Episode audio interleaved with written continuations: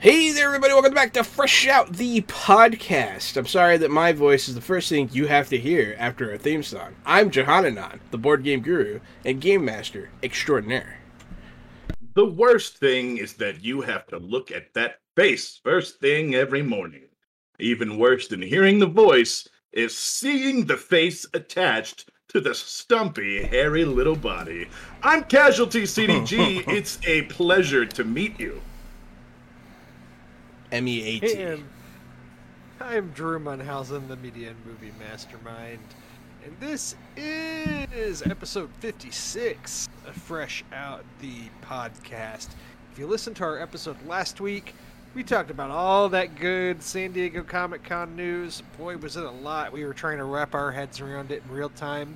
So now, this week, we get to take a minute to just kind of take a step back, talk about some of the stuff we've been watching, hanging out with each other. You know, should be should be Oh, pretty good. pretty low key. You know, nice a nice hang, if you will, with with your boys Fresh Out the Box. Yeah, we can have like a a lot of- totally fresh hang, brah. Right? I've been doing a lot of miniature painting too. and We that was that's been fun. It's been relaxing. Bro, your miniature painting's out of control, dude. If you haven't checked out Gary's Twitter, uh, at Casualty CDG, and you like Warhammer, his painting has come so far in like such a short time. Your painting's good, dude. Top tier. Thanks. Thanks, man. It's good, man. It's really good. I used to paint Warhammer. That shit's hard, dude. It's I just recently bought an airbrush, and it's a real pain to figure out how to learn and use. And so uh, we're getting ready to move here in like a week or two. So I'll set up the airbrush when we move, and make sure you're ventilated. Yeah, right. Put it right next to all the windows. yeah.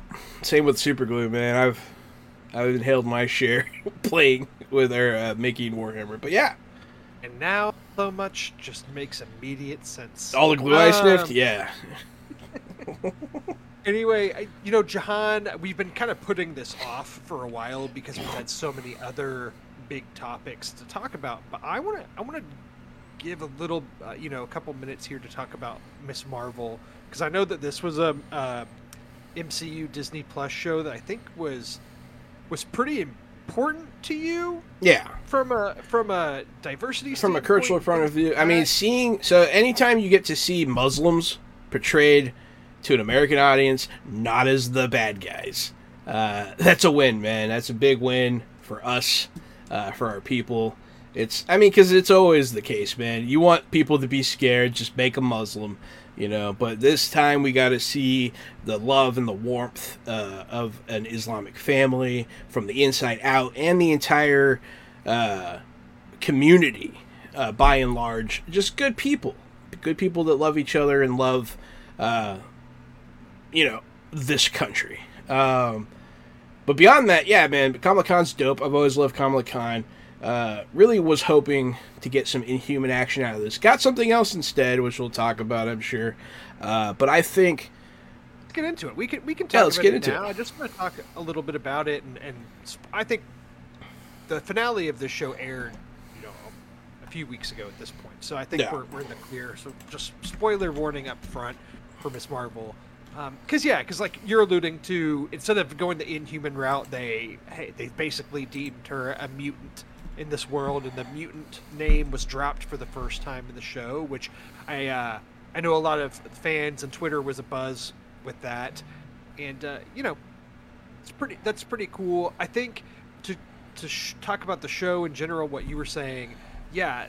Speaking about the community and Muslims and how they're portrayed in the show, very positive, and I think a big takeaway is like seeing them in the mosque or in their place of worship and the setting there and the things that they try to do to get people involved and kids involved. It's no different than how it was for me growing up in the Catholic Church and being part of the youth department and how they try to do things there. And it's like, you know, the, the people hold other groups at, at such an arm's length distance when Yeah. really there's so many you know we're, we're all the same in a way and I, I i think that was a cool takeaway but also just the the family element of, of it was so neat to me and them getting to travel overseas and having family there and still being so close knit despite being you know halfway across the world from each other uh, i thought there was a lot of great great things culturally and if the show goes to goes to pakistan Yeah.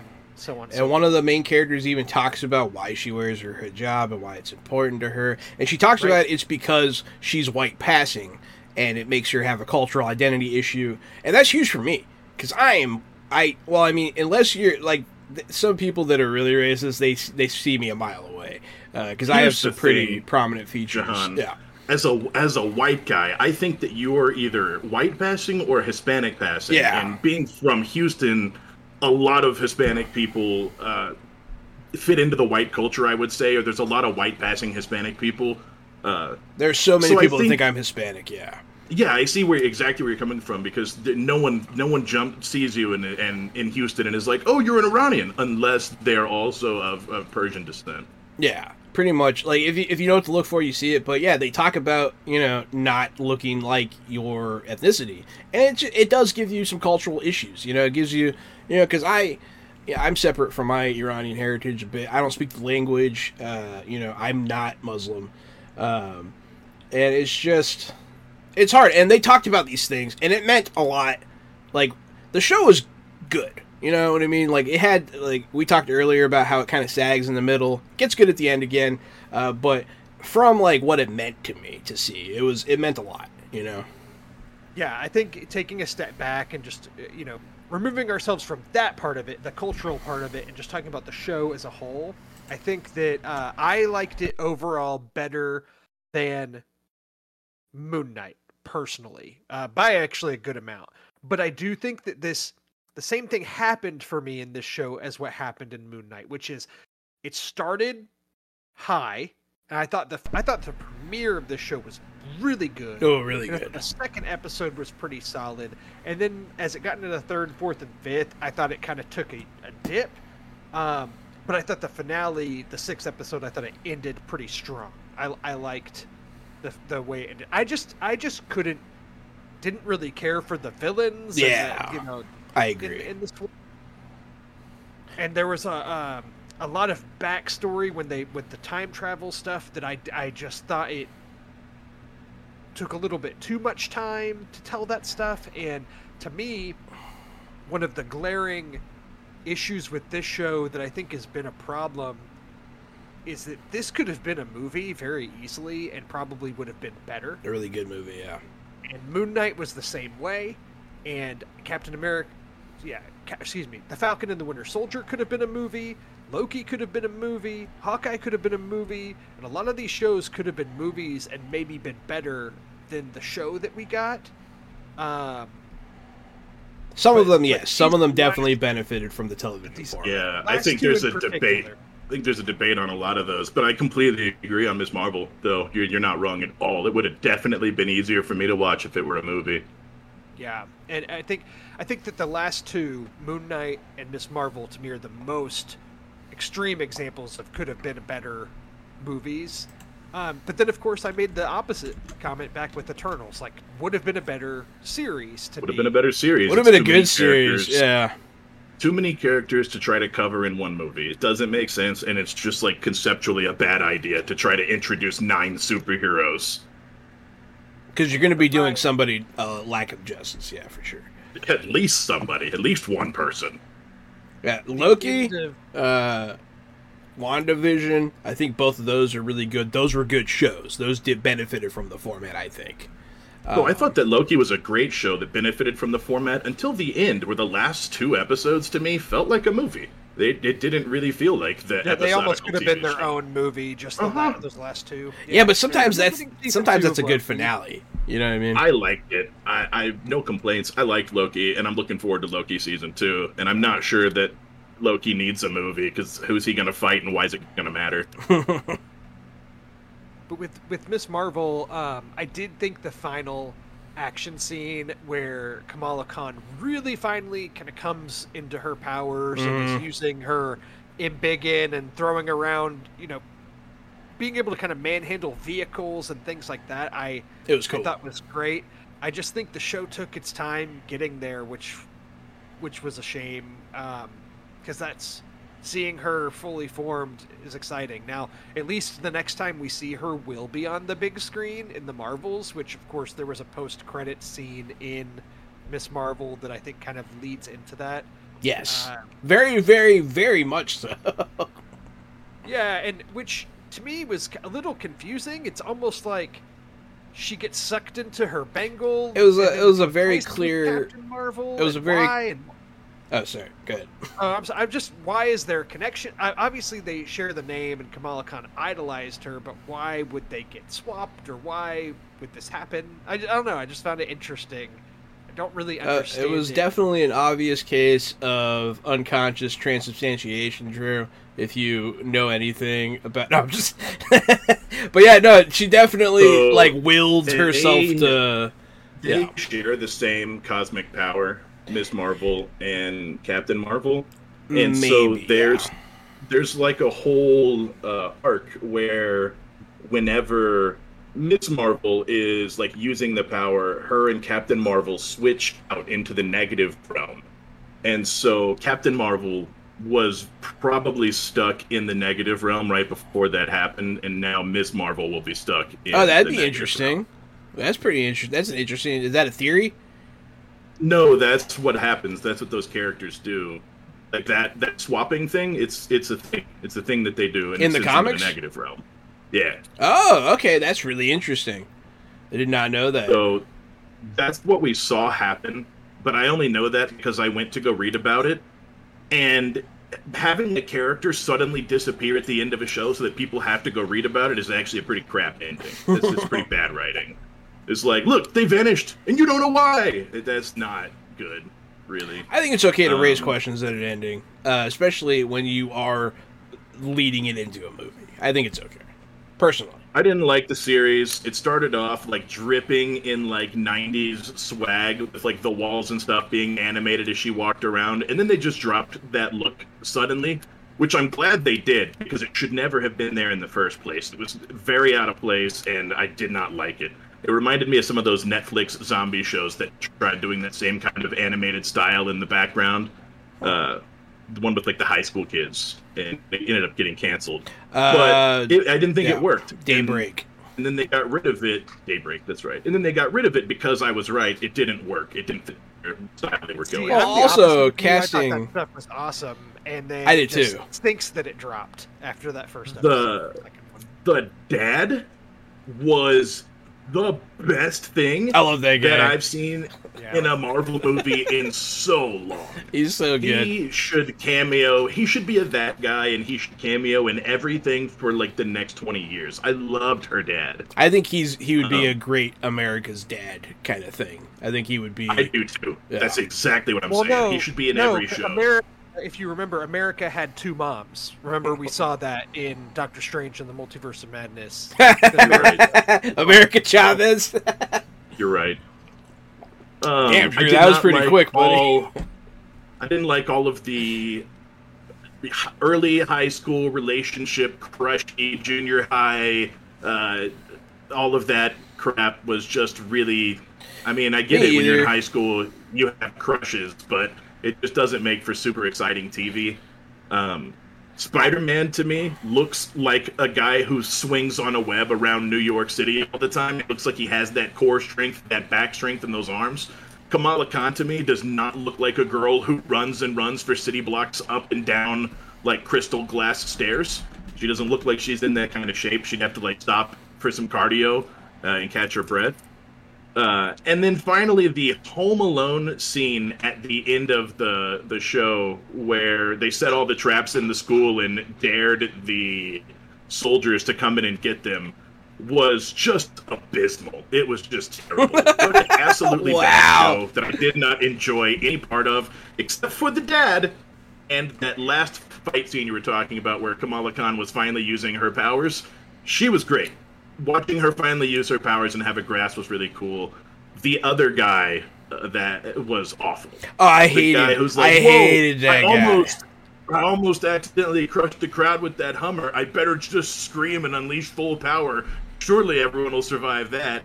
Uh, he was just thinking like an asshole and acting like an I- asshole, and his performance was bad. I I'm did- not looking forward to seeing him ever again. I did not like. I think his name was Cameron. I didn't like the actor. I didn't like his story. I didn't like the way he got powers for some reason. I didn't really understand it.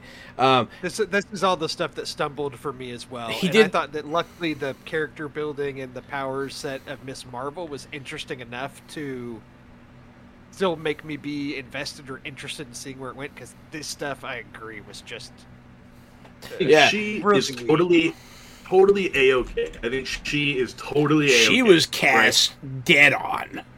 but I did not like the show. And Yeah. I think that's probably the, the, the clearest, most concise That's. view I have. I mean, that it. you know, that's obviously that's fine. Uh, totally cool. Um, you know, because your, your reasons are, are valid. If you didn't like that stuff, you didn't like it. Uh, but you know, Cameron. Yeah. So Cameron, he did this thing right that I hate. I hate it. I've seen it. He reminded me of this uh, actor in Doctor Who, who like they're in like uh, another dimension or something, and like there's like a mean version of him. So like he like puts on like a mean face, and like Cameron was doing this, and like he was like, "I'm a bad guy now." He's like, like he's like walking like this. Like I know Yeah, you man, can't see he me at home. Yeah, he had bad guy face, and like was walking like at a, a those- slant. For those who are just listening on the audio feed, I wish you could see the face 'Cause it's that dead on. making as he's scrunching his head down into his shoulders and moving his shoulders up and down, kind of scrunching his eyebrows. You almost have a Popeye thing going on, like one eyebrow lifted up higher. It was dead. It was Uh, dead on. That was what he looked like. And yeah, I. He wasn't compelling in any way, shape, or form at any point in the story. He was unnecessary. They should have had a better bad bad guy. Also, the Well- entire last episode, he could only walk if you were hugging him. If you weren't hugging him, he couldn't move. he needs love. I did think He just that, got hugged all the way out the school, all the way down the alleyway, and he got hugged all the way to the police blockade. I will say when you look back, I think we talked about this with Moon Knight, you know, but the previous Marvel shows had characters that have been introduced in the movies or been in the movies, you know, with Falcon Winter Soldier, Wanda Vision, Loki, Hawkeye, which of course that then introduced Kate Bishop. But then Moon Knight was its own thing for the show, and same same with Miss Marvel. And the difference between these two is that I actually can see Miss Marvel fitting in alongside the cinematic, like the the, the, the theatrical MCU, and her popping up in movies, and I, I care about her Yeah. character. You know, I as much as I love Oscar Isaac and he's a big movie star, I still have trouble seeing where Moon Knight could show up in. Blade. Yeah, I mean, I guess, or he Deadpool. Moon Knight would be a good one for the Thunderbolts Yeah. show, uh, or excuse me, a movie. So as part of a team. I could see that. Um, I'm, I'll be interested to see where he pops up because I, I can't imagine they signed on Oscar Isaac just to do this one Disney Plus show that I didn't think was very good. Um, and and I did note, and I don't know if y'all noticed in Thor: Love and Thunder, you know, Moon Knight was in the Marvel, the MCU logo that pops up at the beginning. You know, I, he was in that. I, I Hmm. saw him, so I thought that was interesting. I just like Miss Marvel. It's pretty easy to see how she'll transition, and obviously she's going to be in the Marvels. Her- But with Moon Knight, it still becomes even increasingly more blurry. Her casting and her costume that she got at the end, dead on. She looks just like Miss Marvel, and like her, I, I mentioned it before, but her uh, when she first puts on the costume is running through the city was just it was a great scene. And then when she's sitting on that street light, like pure iconic, like just fantastic.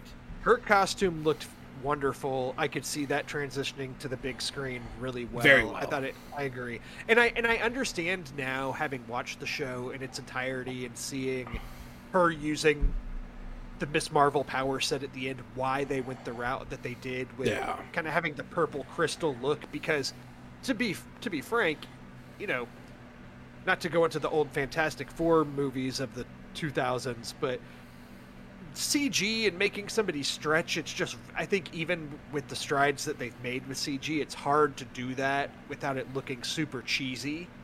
Um, and I think that doing this kind of covers that up and helps to make it look less cheesy, her stretching and bigoting, you know, that kind of thing. Instead, just having the kind of the purple look mimic that effect around her, I think makes Yeah. it easier. They did a very similar thing. perspective. They did a very similar thing in Young Justice uh, when they the uh, Long Shadow character instead of being Apache Chief and you know growing really big, he summoned an energy construct around him that was a giant, and I all, I thought it was really cool then, and I think it's pretty cool now. Uh, yeah, Perfect. Well, anything else to add about Miss Marvel? loved it. Can't wait to see her in uh, the MCU. Um, yeah, that's Least favorite of the live action shows, not her fault. I mean, totally valid. Uh, Fair enough. Yeah. I, I also want to mention uh, the first MCU mutant canonically is a Pakistani girl, and that's just lovely, and I love it. Thank you, Marvel. Okay, so moving into some other things that we watched.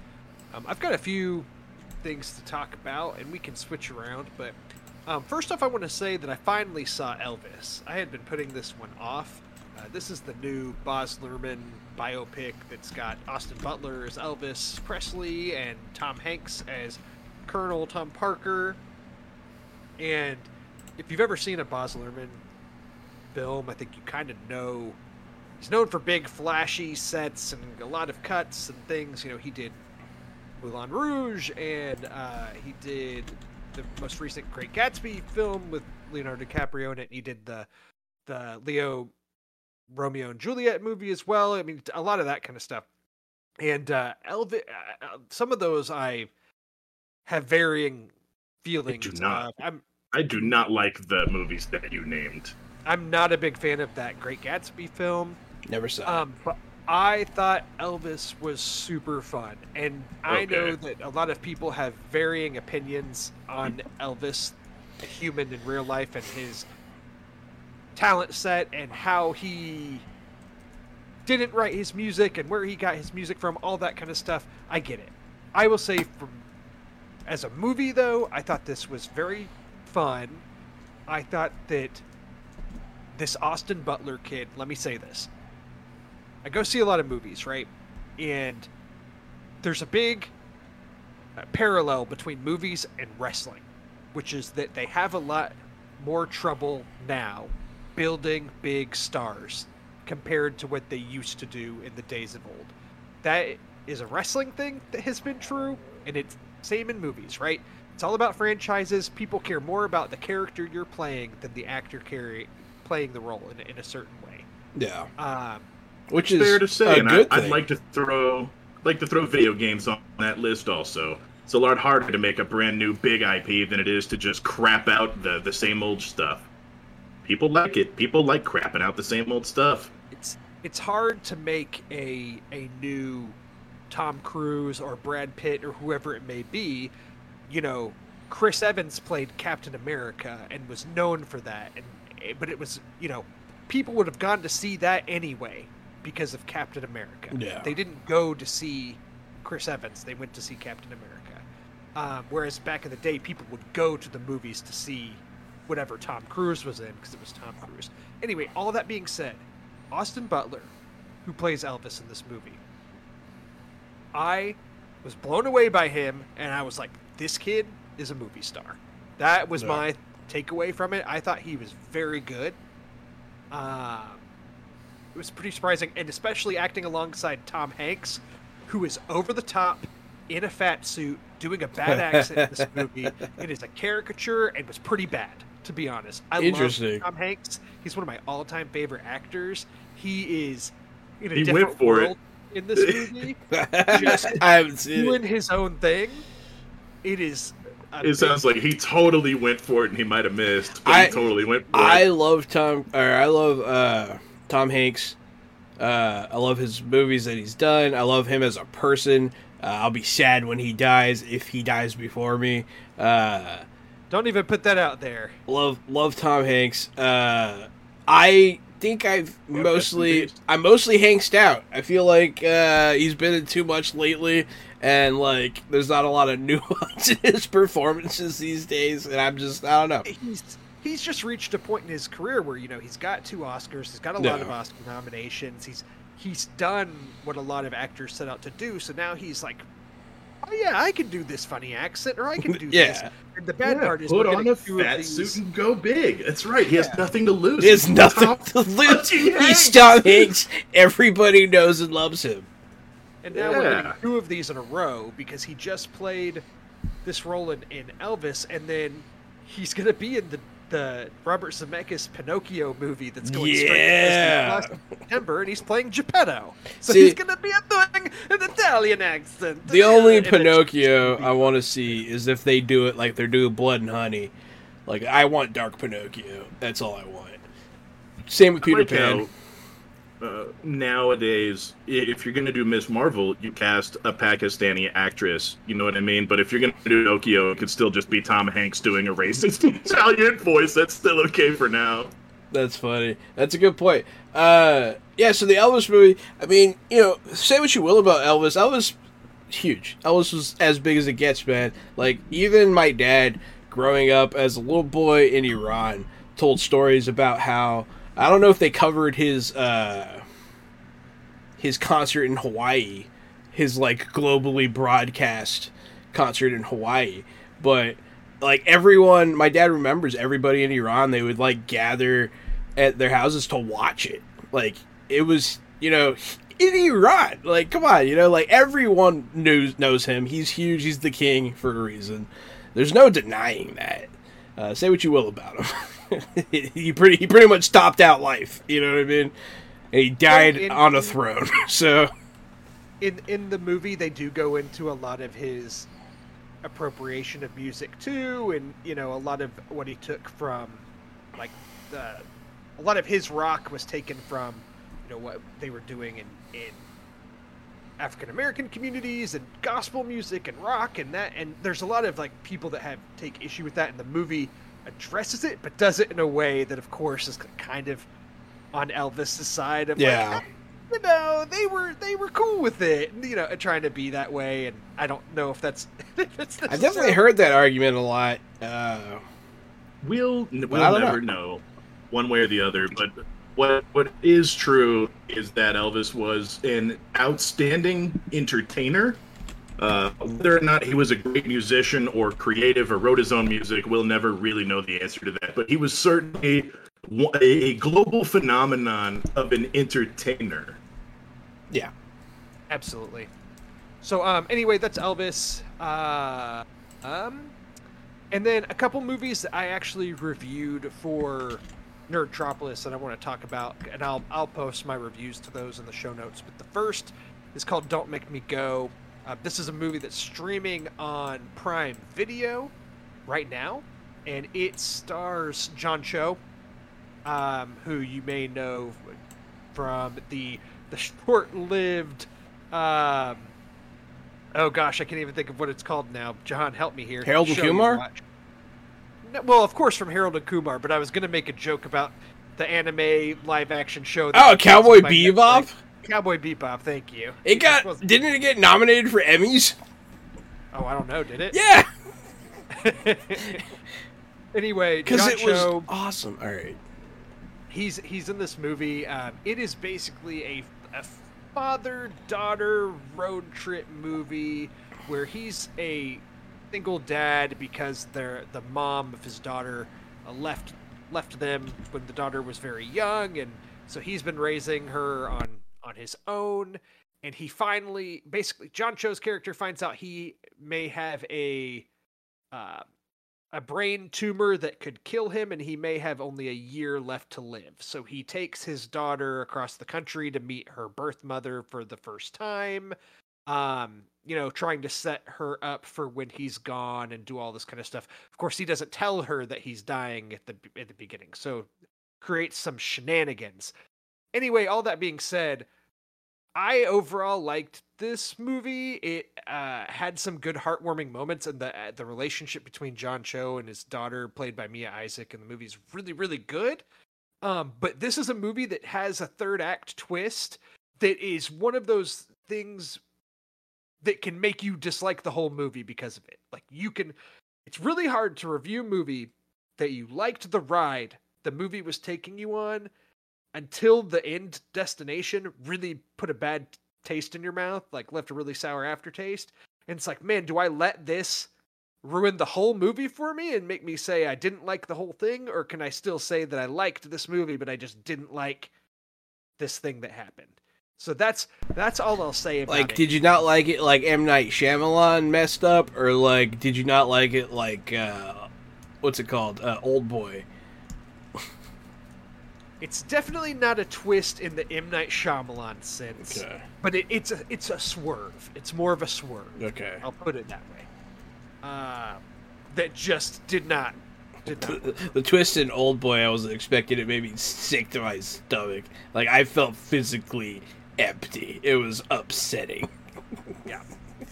So anyway, but this is just a cute little streaming movie. It's on there. Um, if you like John Cho, uh, he's somebody that I've al- always liked since you know the Harold and Kumar days, and I think when he's strayed from comedies and things, he's he's actually a pretty good actor when he wants to be. So worth watching for that. But I'll put my review to that in the show notes. Another movie that I reviewed for Nerdtropolis, and this one's actually just let's see. By the time this episode drops, audio wise, it will have just come out on Hulu. Um, it is a very dark black comedy, you know, satire uh, it's on Hulu. It's called Not Okay. Stars Zoey Deutch, um, who she's been in stuff. But anyway, Zoey Deutch. Uh, she's really good in this, and she is somebody who's desperate for friends, you know, on social media, but has no real life friends, you know, judges people by how many followers, how many likes they have. and in order to impress somebody at her work, she fabricates a trip to Paris Oh, as no. if she's on a writer's retreat. Uh, but she's just in her apartment in Brooklyn, but pretending she's in Paris, photoshopping All of pictures. this sounds like me. I actually still live in Texas. Like that, like that uh, Eric Bana, uh, Ricky Gervais movie where they pretended like they were in a South American war zone. The problem is that while while she's faking this trip to Paris, there is a series of bombings that take place in Paris, like a terrorist. Okay, I don't mean to laugh, but like bombings. that's yeah. So then she has to try to incorporate that into her already fabricated trip and That's super and funny. continue the lie of how she was present for these things and things just kind of spiral from there. Um, if you like those kinds of movies where it's like knowing satire, uh, the magazine that she works for in the movie is called uh, Depravity, which means like moral bankruptness, basically. like it's you know some of it, some of the satire is truly on the sleeve, but um, this movie starts with the warning of like this movie contains a very unlikable female lead character and boy is that true but there's some funny moments here and she's a very good actress but like it's hard to be like yeah this movie's really great watch it when it's such a terrible human being that continues to lie and not see the errors error of their I mean, ways. everybody liked uh, the Social Network or whatever. Well, and that's the thing. It's like, but I, I'm like, but I think that's it's the point, right? Because this is what our youth have become with social media and things, and they're they're obsessed with their likes and their persona online. Oh no, Drew's talking about the problems with the youth. Man, and the worst Get part off is- my lawn. is It's it's not youth, man. That's that's our current generation. You know, Yeah. it's forty year olds that are that are streamers that are uh, influencers. You know that that's our generation. Those are full blown adults doing this silly crap. Uh, like in the show, like you said, she works for a magazine. She has a job. She's not a high schooler. It's not a junior high kid. Yeah, have you seen the? These are adults that uh, they lie about their lives, man. have you seen Uh, the latest? My brother's ex-wife was like that. She used to post fake crap on the internet all the time. They would get into a fight, and she would post stuff about how happy their life was. People are just fake and crappy, and it's fun to see that, that turned up. I guess. Uh, I think I'll give that a watch. I like Hulu. It actually sounds appealing to me too. I think that's pretty interesting. Uh, but yeah, the latest I was going to talk about. You know, you're talking about people lying and stuff on social media. There's a big one right now on TikTok. Have you heard about the pink sauce controversy? There's like this influencer who's like she has this like pink sauce right and it's like she's like puts it on stuff she's like oh it's so good buy my pink sauce and like people are buying it and like the label's wrong like and a lie and not fda approved and like because it's saying there's like uh, like eggs and stuff in it or something, and like it doesn't need to be refrigerated. I don't know. People are getting really sick eating this stuff. And, Oh, no. like, yeah, there's like all this stuff going on with it. So yeah, there's a bunch of morally corrupt people on social media. It's just like the old snake oil salesman of the Wild West. Yeah, it's snake snake oil for your taste buds. It's going to make you have miracle hair growth, and it'll keep you from being sick, and it'll make you feel good every morning. You'll get better sleep. The- yeah, yeah, yeah. It We'll buy doesn't even look sauce. good. It doesn't even look good. It looks nasty. But yeah, I, was, I just it sounded seemed relevant. So that's Alright, Drew. not okay. My review uh, that I wrote for Nerdtropolis, I'll put that in the show notes as well. Y'all go ahead. I'll throw toss the ball to you. Are you done talking about pink sauce now? Drew? I am done about the pink sauce. Because if you're going to keep talking about the pink sauce, we'll wait. Oh no, I, I'm done with pink sauce. All right. I know you were talking about Hulu there at the end. Uh, Not okay is going to be on Hulu. You know what's also on Hulu is the Orville. Been watching the Orville, still loving the Orville. We're eight episodes into the season. Uh, I love when I'm watching an episode because they're an hour long and some change. Uh, so it feels like I can, you know, get up, do things, and come back, and there's still more to watch. It's just like a never-ending movie. Um, Yeah. Jo- Jahan, have you been catching up with the Orville? You've been, I you've been did catch up. I didn't watch this newest episode. I meant to. Uh, but yeah, I feel like we talked about this before. I hated the first episode. I hate that new character. Uh, I think her name is Charlie or something. Uh, So I just realized she's not a new character. She's from season one. mm, Annie and I were going back watching, and she's from that planet with the likes where you upvote people. Uh, she's the girl from the coffee shop Ah. that John meets that they bring back to the ship. she's the worst. Uh, Yeah, is it the same Social actress Media Planet. or the same character? Both. Uh, Her name was Charlie both. then. Yeah, it's Charlie. Yeah, it's her. That's So- when she comes on board. That's when she joins. So the she went from- back to her planet. She went from working at a coffee shop on a social media planet to being one of the only people that can conceptualize fourth dimensional geometry. Uh, That's right. yeah, so I hate Isn't her that- and her character. Isn't that lucky? I hate lucky break? It is. I hate her and her character. But other than that, like I kept watching. I've been watching. You know, I saw the like the episodes where they go to uh, what are what are the like vampire lizards called? You know what I'm talking about? Um, yes, I do. I saw I saw the one where they go to their home planet. Uh, like that one a lot. I saw the uh, Krill. the krill. Yeah, I saw when they went to the krill home planet. That was awesome. Uh, that whole like twist uh, with the girl and all that was crazy. I loved the Topa episode. Very well done. Yeah. Very very good. Sopa. Very good. Um, the Orville is coming in hot. This season's good, man. And like that whole time travel thing was cool. So they do another Topa episode. They end up going back to the planet where Bortus's folks are from, Oh, cool. and all of the females live in like an enclave. And the lady in charge ends up uh, using Topa as a spy and gets her caught, and she almost gets killed in the most recent episode. Oh, crazy! And yeah, man, uh, the That must be the one before that, uh, Dolly Parton's in. Here she Yes, is. that is the one Dolly Parton's Oh. in. Um, the episode before that, Isaac was given the option to feel emotions. So Yeah, I saw that one. Yeah, that's a good one. That was an Where he- interesting he- episode. that that was a good one, and that's the one that kind of started to redeem Charlie's character a little bit. I A thought. A little bit, it did. Uh, she's getting a little better. Uh, I really liked that they showed the uh, some of the backstory of the robot race. Uh, I thought that was Mhm. really interesting, and like you actually start to sympathize. You're like, wow, that's crazy. Um, So what you're talking about, I think, is the same thing that that's going to happen with human beings in the long run, right? Where AI, we create an AI to serve us, and then we make it so self-aware and we treat it so poorly that the AI uh, imprisons or exterminates us. Yeah, I mean Uh, that's it's an age-old story, and I love it. that's the age old story. Well, I mean, I feel like man, like I'd say that I don't think people would ever do that, but of course they would. Uh, the f- they they they go to the point where they make them feel pain so that they can torture them into compliance because they become too self aware. And yeah, that's just crazy, man. Uh, but yeah, People are horrible monsters. Dolly Parton's in the latest episode. I know that much, uh, and it's really funny because in earlier episodes, uh, with the female revolution uh, stuff going on with that race, uh, Dolly Parton nine to five was like, she's like, "This shall be the sound of our rebellion," and now Dolly Parton's on the show, which is funny. Uh, but yeah, Orville's still good. Loving the Orville. Drew, have you been keeping up with Only Murders in the Building, or did you fall off the wagon?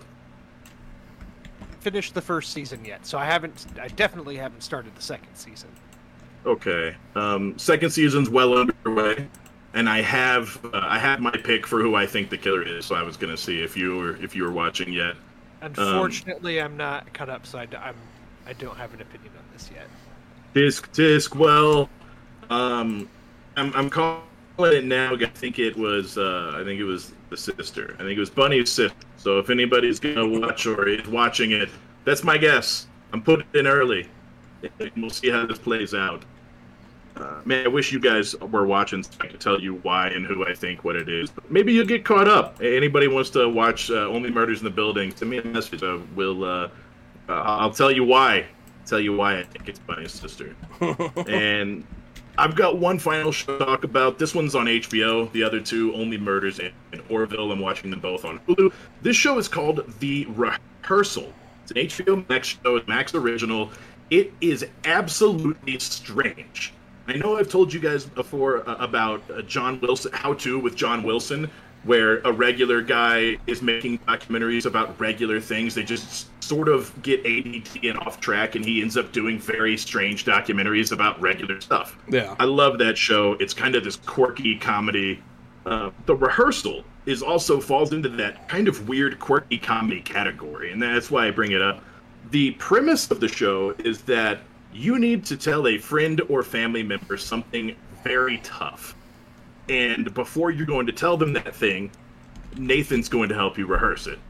And so the first episode, they go in and they scan the the bar that this guy goes to trivia at. They hire an actress to mimic and meet his friend and interview his friend in the park so that the actress can act like his friend. And then they hire an actress to meet the guy and act like the guy so Nathan can pretend to interview the guy before he interviews the guy so that all of his jokes land. and it just goes on and on. The show is just in and it's That's it's really real. funny. It's a it's not a fake comedy. It's well, a that's the real guy, That's the guy from Nathan for you, right? That's exactly right. Yeah.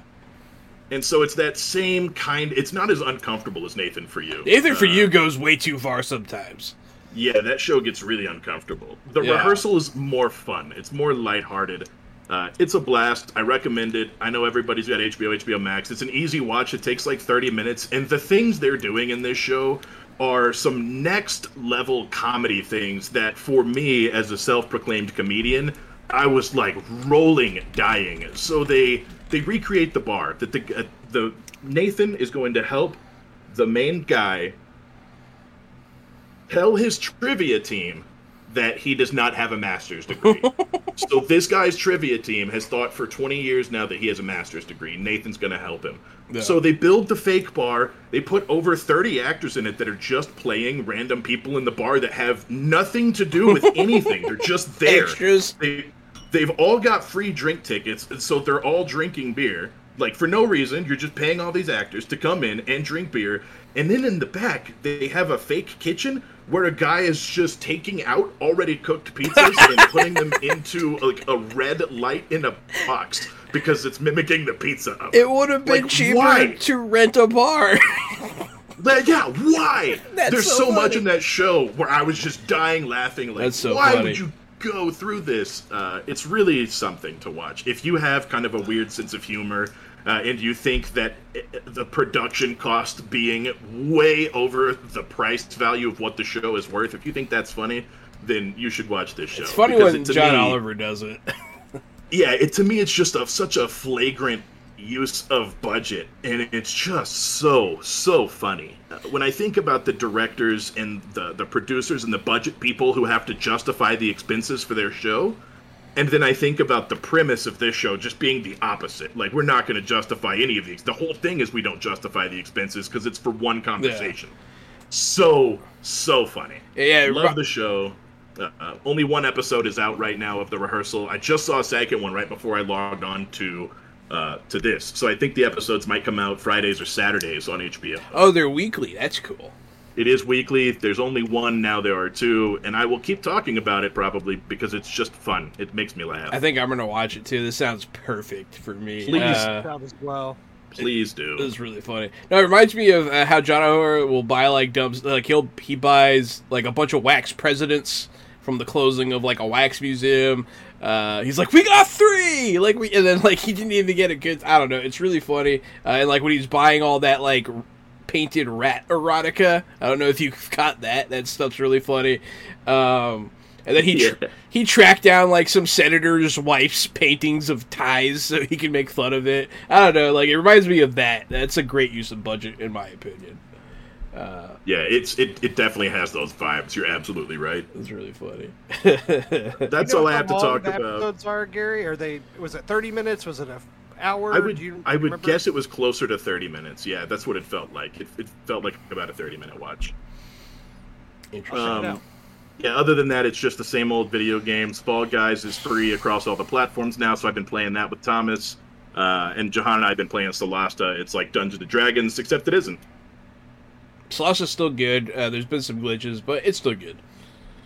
It's still fun. tell me about Resident Evil Bruh, on Netflix. All right. Because you and I went and saw the last Resident We Evil did. movie together in theaters, and I know this show is out on Netflix. Oh, you remember that, Um, Drew? I have not watched it yet, so tell me, tell me about it. I remember that too, Drew.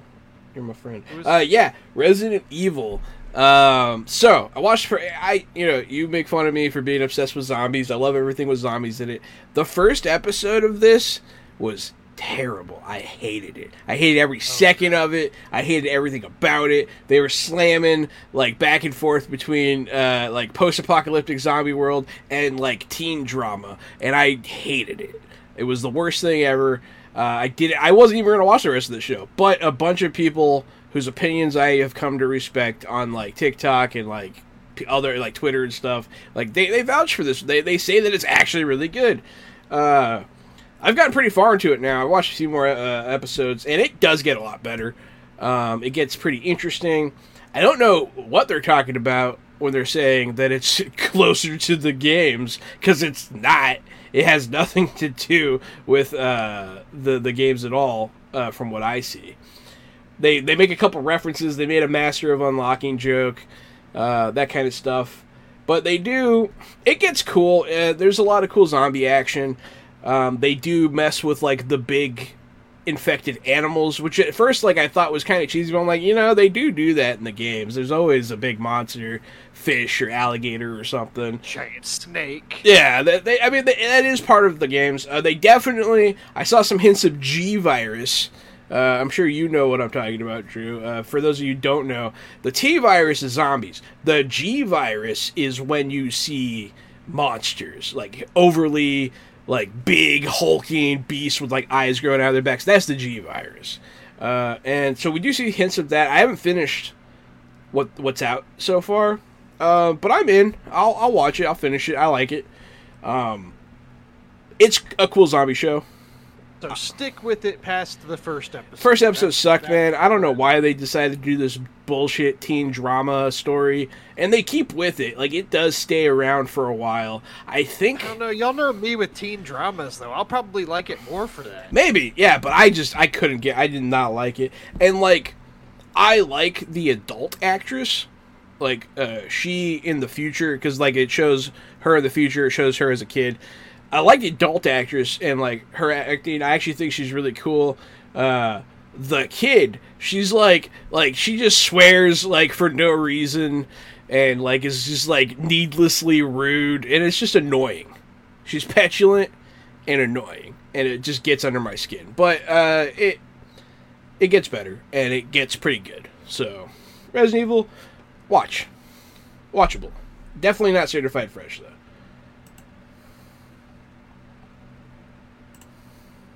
You know, we talk about other stuff I've watched. I only watched three other things, huh?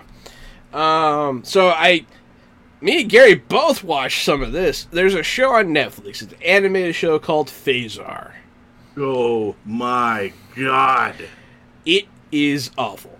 It's unwatchable garbage. I turned it off before the first episode was over. I couldn't do it anymore. It was n- it was just it's just toilet humor. Uh there's no there's like you know like Rick and Morty, they do a lot of toilet humor, but also like there's some smarter stuff underneath there. There's some layers. The story's actually pretty interesting overall. Cool stuff happens. This show is Rick and Morty without any level of intelligence uh, and without any decent story. One of the very first things you see is the king of this like future king uh, sitting like in a preschool or something telling a story to these children about like this like bad guy that he defeated in battle. And he has a pop-up book in where he stabs the bad guy in the pee hole with a coat hanger. And i'm like okay like haha you did it. Like it's just terrible. It's unwatchable garbage. Don't watch it. It's it's not worth it. It's one of the worst animated shows i've seen in a long time. It was so bad. Phasar is so bad that I, I told Jahan it, it feels like you have to make a constitution check just to sit through the show. Yeah. It's it's painfully dumb. Um, I, I watched Disenchanted when it came out, and that is a it's a Netflix fantasy show that's kind of like a Futurama knockoff. It's it's by Matt Groening. yeah Matt Groening. And it's really bad. It's really bad and really hard to watch. But I was- Farzar. F A R Z A R. Farzar. Yeah. Or do they say Phasar in the show? it's probably Farzar. I don't know, man. Barzar. Farzar. And so Well, it's I probably was better able, that we've been saying it wrong anyway, so that people won't find it. Yeah, I, I was able to get through episodes of Disenchanted, but there's this thing that adult comedies do sometimes, and I watch these adult cartoons. I watch all of them. Uh, there's one actually called Dicktown, Jahan, that you should watch. There's two seasons of it on Hulu, and it's really funny. Uh, it's about two detectives who end up doing like detective work for kids at a high school because they're so terrible they're not real detectives. Dicktown. that's really funny. Dicktown. It's it already kinda really has a- funny. It has like a clerks type of vibe to it. It- Yeah. They're, they're both kind of like adult losers. it's But I no watch- Assy McGee. I watch all of these uh, all of these adult cartoons, and there's this one particular problem they seem to have, and it just blows in and it stinks like the wind, and I can smell it as soon as I watch the trailer.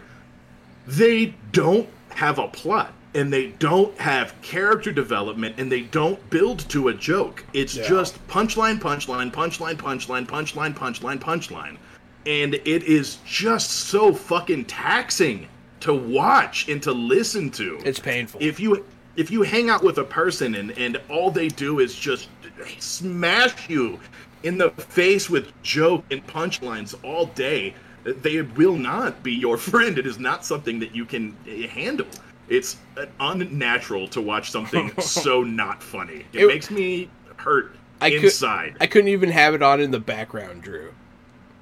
like Zero out of ten. Zero out of I- ten. I know there's like a creative director or a writing director. There's somebody somewhere whose job is to say that's not funny. We're not going to go with that joke. We're gonna we're gonna do something else. And whoever that guy is should be fired. And whoever Netflix has that's greenlighting these shows needs to go. They're so bad. Uh, they Like, just pull them out of a hat, actually. I don't feel like I'm the the, the leading expert of what is or isn't funny because it, comedy is so subjective. But I know that that is not funny, and I know I know that it's bad. It's just someone hire me, please. Gary seems heated about this, but it was really that bad. So. It's so bad. so I'm sick of these awful shows. That's the real problem. Is this show's the straw that broke the camel's back?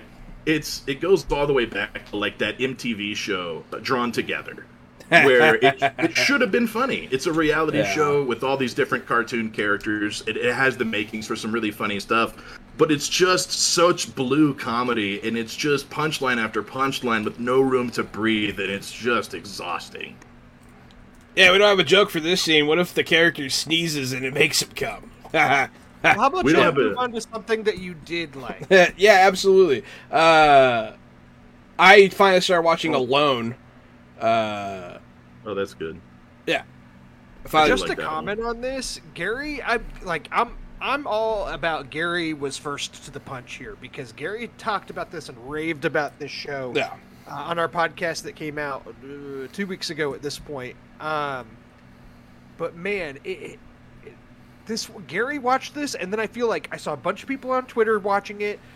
I saw a bunch of people on even on my, my own Facebook page watching it, and then it was in the top ten shows on Netflix. And They like, should all of a pay sudden, you, everybody's Gary. watching this and recommending it to each other, saying how good it was. I'm like, Gary, I heard it from Gary first. Yeah. I absolutely heard it from Gary first. No, definitely. Anyway, go on, Han. Uh, so yeah, I finally started watching. I'm watching the, the like the latest season on Netflix because it was there.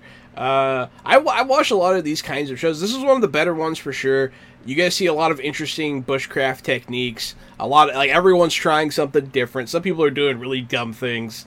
Uh, one of the, one of the first episodes, a guy starts to have a heart attack, and that, that was really hard for me because I have like I don't know. I guess I'm empathetic, and like so when something like that's going on, it it started to trigger a panic attack in me. Like I started kind of, I had to turn it off. I had to like fast forward. But other than that, it's a really good show. These people seem to be in very much real danger. There's bears everywhere, uh, and then it's just it's impressive to watch what they're doing, and I'm excited. I I like what they're doing, and I like where they're going. I want to see these people if they can make it.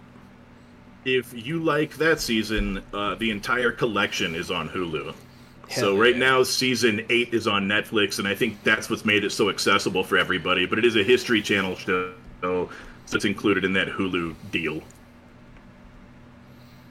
Uh, and that that was uh, the last thing I watched. I haven't watched that much uh, this past bit. Got a couple other things I watched because these are just quick things. Uh, I've talked in the past. I've been watching Sopranos. I'm still watching The Sopranos. I'm almost done with season two. Um, again, hot take. Good show. It's still really good. I mean, this is just this this. It's it's really good. I mean, what else am I gonna say? It's Sopranos. It's known for being really good. Maybe It is. I'll got- maybe I'll watch it. It's got James Gandolfini and Steve Buscemi. Never seen it. Haven't gotten to where Steve Buscemi's in it yet. I think that's later on. But uh, yeah, season two. I, I will say this: the first season is super solid. The second season, I feel like it kind of stumbled the first few episodes trying to find its footing. Um, but now it's gotten really good again uh, later on in the season. So I think They it, do. It seems like the writers have a hard time trying to figure out what to do with the kids. To be honest, uh, well, and, and Meadow and Tony Jr. the creator's been pretty outspoken about how he thought it. He initially pitched it as a movie, and then thought it was going to Ah. be a season, and then it blew up. It One was of those. Yeah. deal. So they had to kind of swerve, and so you can tell they're kind of like placing the pieces for the long run at the beginning of season two, and then once they get the pieces in place, then the show starts getting really good. Damn so it. anyway, Have you ever That seen? Uh, have you seen Lilyhammer, Drew? I have not. I think uh, it did get canceled. I'm not sure if it's still on Netflix or not. I don't know if they still host it, but it was a Netflix original, and it's a Sopranos spinoff without using the name Sopranos. Uh, it's a Sopranos spinoff. Oh, it's They got just- Silvio in it. It sure does have Silvio, and it's all about how after the mob takedown, he gets the witness protection program and moves to Norway, and then starts like a crime family in Norway. Then he comes back over to New York and runs into uh, Paulie, and like Paulie is working like as a as a bishop or like a priest or something. Like he's also in the program, and so it's they it's a continuation of Sopranos with like a nudge and a wink. You know what I mean? It's nowhere near as good, but it is fun to watch. Yeah. Okay. Cool. Yeah, you, Uh, you talking about the movie and the season one turning into more season stage reminded me of Avatar, and it made me because that's the story behind Legend of Korra. They kept like not knowing if they were going to get another season, um, and I, I forgot to mention it during our uh, our talk last episode. They're doing an Avatar movie. They're doing three on Netflix. They finally announced uh, the first one's going to be Aang and the gang as adults. Uh, so that's big news, uh, and I wanted to share it. I'm excited. The other things I watched, so this is just a random observation. I just wanted to note because it's kind of interesting. And my uh, my daughter's two and a half, and so she's watching something. Like I don't put her in front of the TV all the time, but we do watch some movies and stuff. Turn stuff on. It's interesting just seeing what she will pay attention to and what she won't. Right now, she she likes a lot of the Disney stuff, right? Like she likes Ariel. She, that's what she'll ask for. Like I want Ariel. Um, meaning the Little Mermaid, or she'll say, "I want Beast," meaning Beauty and the Beast. she likes Luca and things like that. So, uh, however, I was Solid trying to find something. What was that? Solid picks. Yeah, yeah. So I was looking for something new to watch that I hadn't seen that I could watch with her for the first time. And so I watched Hotel Transylvania. I don't know if y'all have seen this. Mhm. This is the animated movie with Adam Sandler and all his buds, but playing like Dracula and Frankenstein and all of the, the classic Universal monsters. And Adam Sandler voices Dracula, who has created a hotel for monsters away from all the humans. And that's that's kind of the basic premise. Uh, and I actually liked this movie. It's a solid Like, movie, dude. Yeah, I went in not expecting much, and honestly, my daughter di- couldn't didn't really care that much. Like she watched some of it, and then she'd get distracted, go play, and whatever. And I was like, man, I ended up finishing it on my own because I wanted to watch it, but she, you know, kind of lost interest. However, I've heard that you know a good thing to do with kids of that age is put Hayao Miyazaki animated films on, like you know things like Spirited Away or Totoro or um, even Princess Mononoke, and and I came to those movies as an adult, so I didn't grow up with those like some did.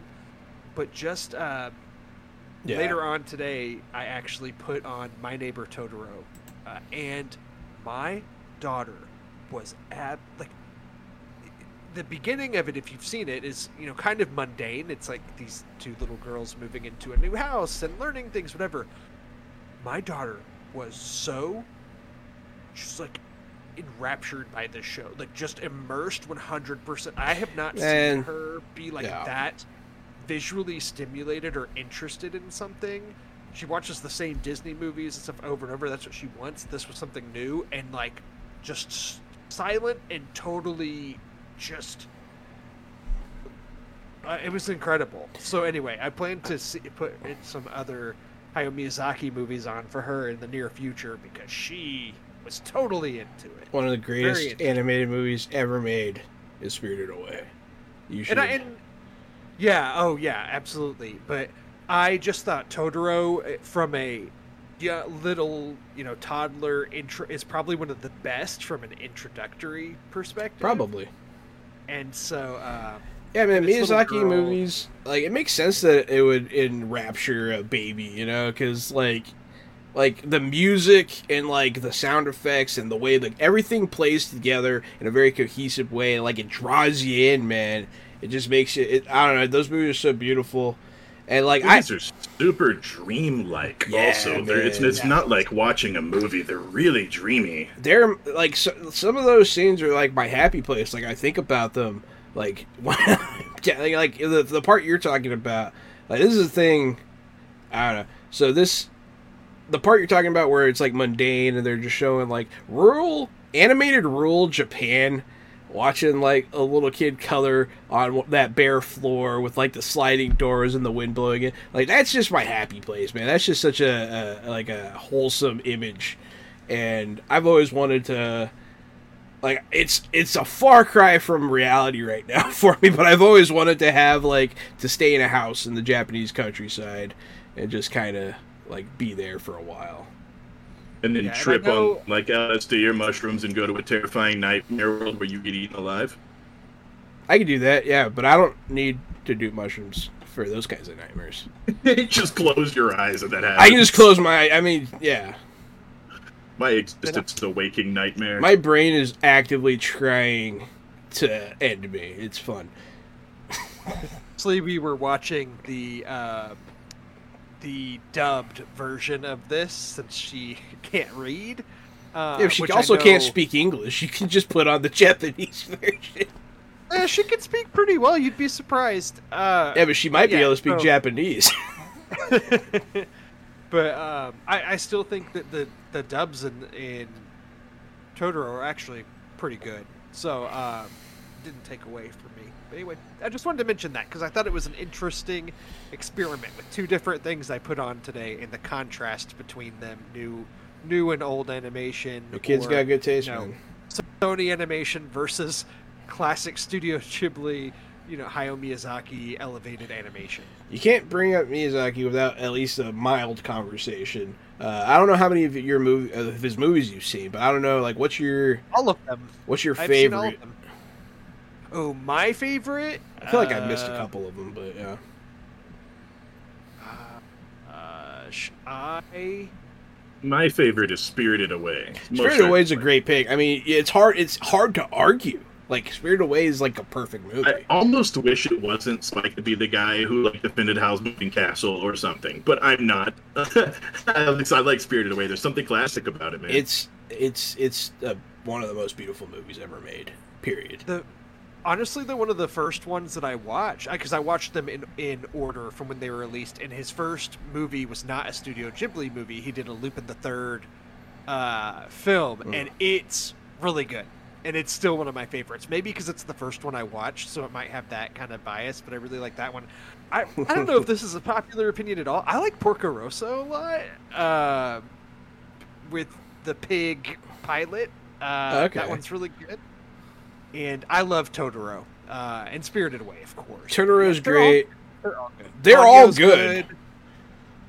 They're all Uh, good. Princess Mononoke is fantastic. Uh, I how haven't seen Porco so I've never even heard this. I, I haven't seen that Oh, one yeah, either. it's good.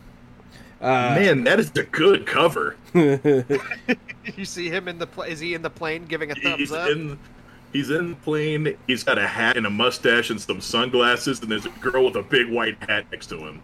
Oh yeah. Yep. yeah, my top one. Uh, so like I did grow up with some of them at least. Uh, Kiki's Delivery Service.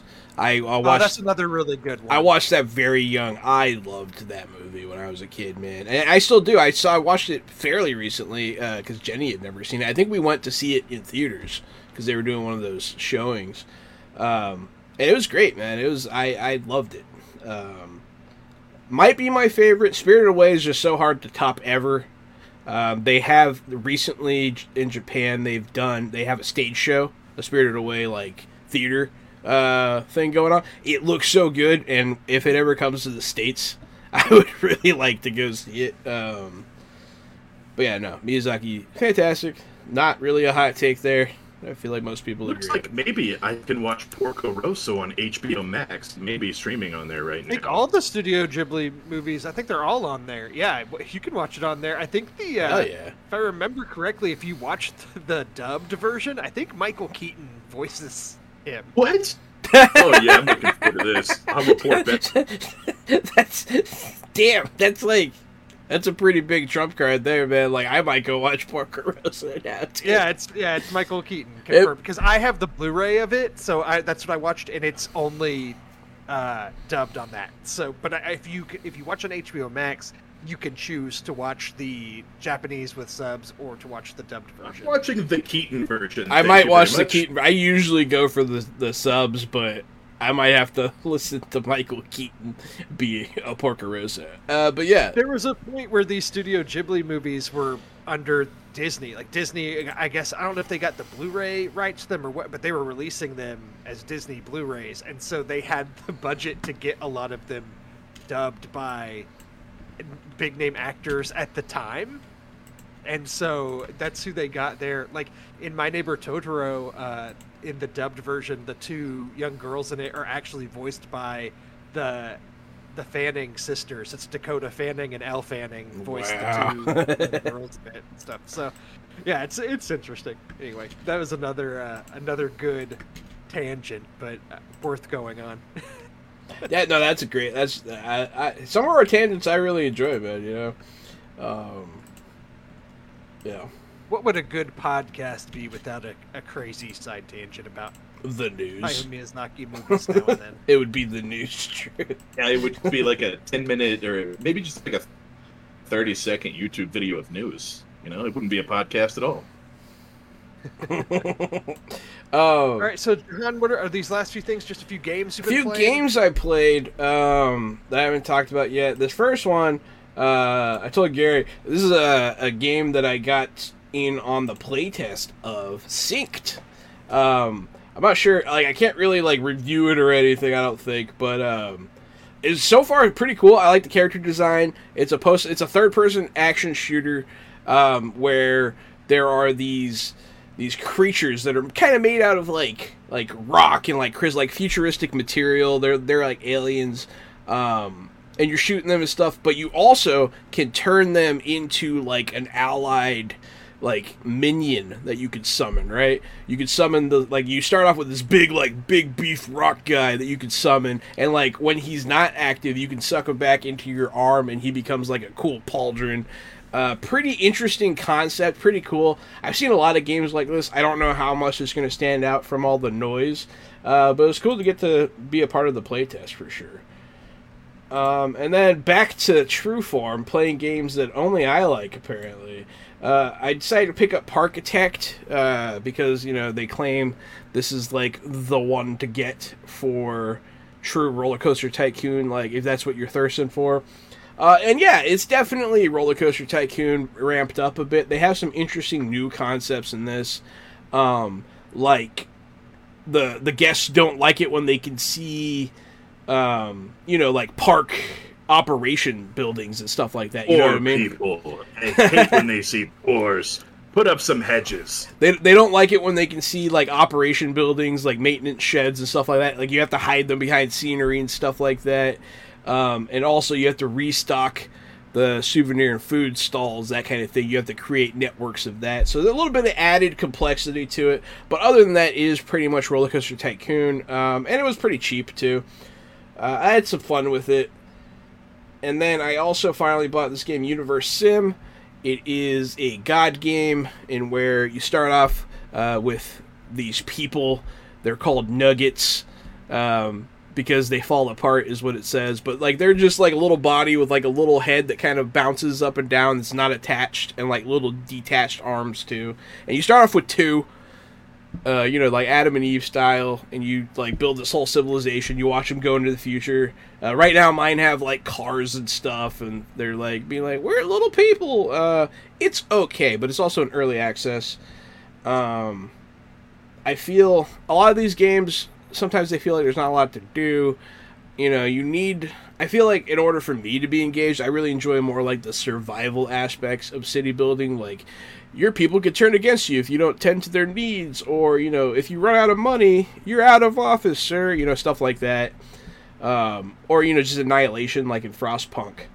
I like I like survival city builders. I think more.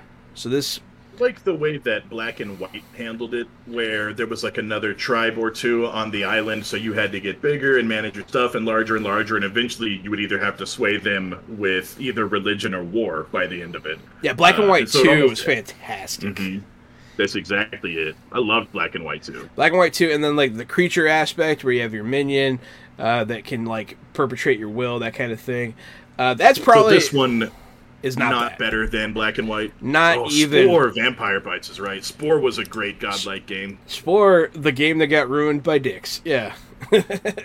I played a lot of Spore, and it's a damn shame you can't play Spore anymore. There's uh, another and game- that it it never got a proper like uh, sequel or anything. No, there's another game that's recent that's like called like Adapt or something that's kind of similar and where you're trying to uh, navigate a species through the evolution of different biomes and that kind of stuff. And there's also several survival city builders that are coming out soon, namely the big one that I am definitely getting day one, and I probably won't play games with anybody for a while. Frostpunk 2, because Frostpunk was a masterpiece. Frostpunk was one of the best survival city builders ever.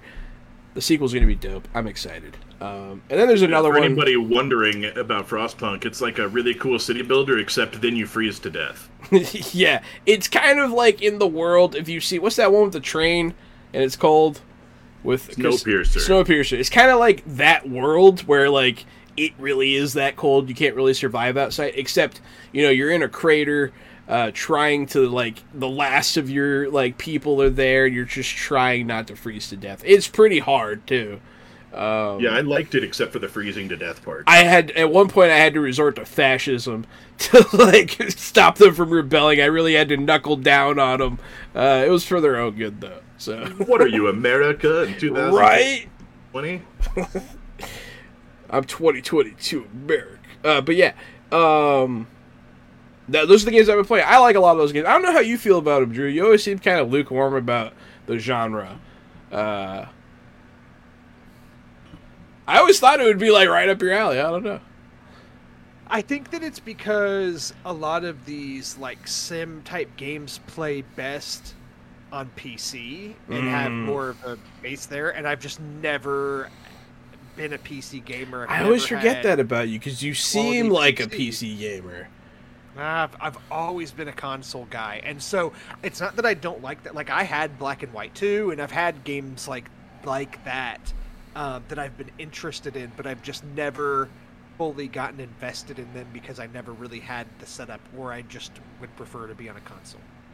Yeah. No, I mean fair. Uh, the best city builder on console right now that I can think of is uh, City Skylines. If you're interested. I was gonna say they put a lot of them on Game Pass now and then. Like you got City Skylines and is Tropico one of those? Is that something? Yeah, Tropico was not great. Uh, Tropico's John, okay. Did you play Aven? Did you play Aven Colony? I played Aven Colony when it came out. Uh, also, kind of I- like it was good, but it I suffers have from. it right now on Game Pass. So I just haven't played it yet. I bought it when it came out. Like I had it pre-ordered. Um, me and Alan played it. It was like it suffers from exactly what I'm saying. From there's not like I didn't really feel like I was gonna fail at any point, even though you can. Like it was just too easy for me. Uh, yeah, there's a, like a colonizing Mars game that's a lot harder. Uh, I, I guess I oh, that game's awesome. that game is awesome. I, I, I guess I enjoy like way too much complexity difficulty in those games because that's what I play. You know.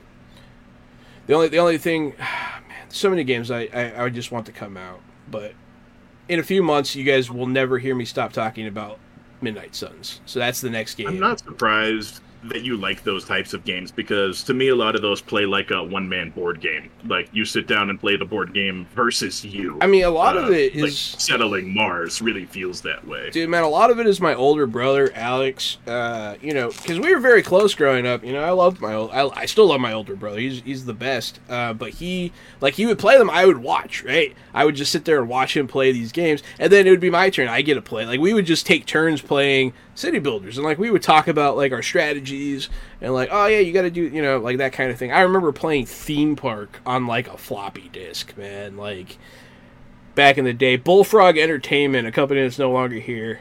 Uh, they did that. They did Theme Hospital, and now you got Two Point Hospital and you got Two Point Campus coming out. So I'm excited for this. Sorry for the tangent, but man, uh, I do like talking about. That. I want to do like a whole big segment about this kind of gaming. Really, uh, it's my favorite, man. I think that's about it. right? Anything else? I don't think we have anything else to talk about this week. Uh, that's what we've been. That's that's what we've been watching and playing this week uh, in the box that we live in. Um, I've been Johanna at RockFact on Twitter. Uh, I guess I don't have a new hashtag, so hit me with hashtag Sphincter, and I'm gonna try and make that a word in Webster's. Um, and yeah, been Johanna at RockFact. It's me, Casualty CDG. You could find me at Casualty CDG. If you like tabletop role playing games, that is, people pretending to be other people while they make things up, you can find Jahan and I doing that every Wednesday, Thursday, and Friday. Um, we also do this podcast, so tell people about this podcast. It's called Fresh Out the Podcast. So it's really easy for you to remember the name of it. It's because we also we're fresh out the box, also. thank you, thank you for that. Uh, I am Drew Munhausen at Drew Munhausen on Twitter, and this has been episode 56 of Fresh Out the Podcast. Thank you. Thank you. Good night. Uh, let us know what genre you like to play uh, on Twitter, and yeah, stay fresh.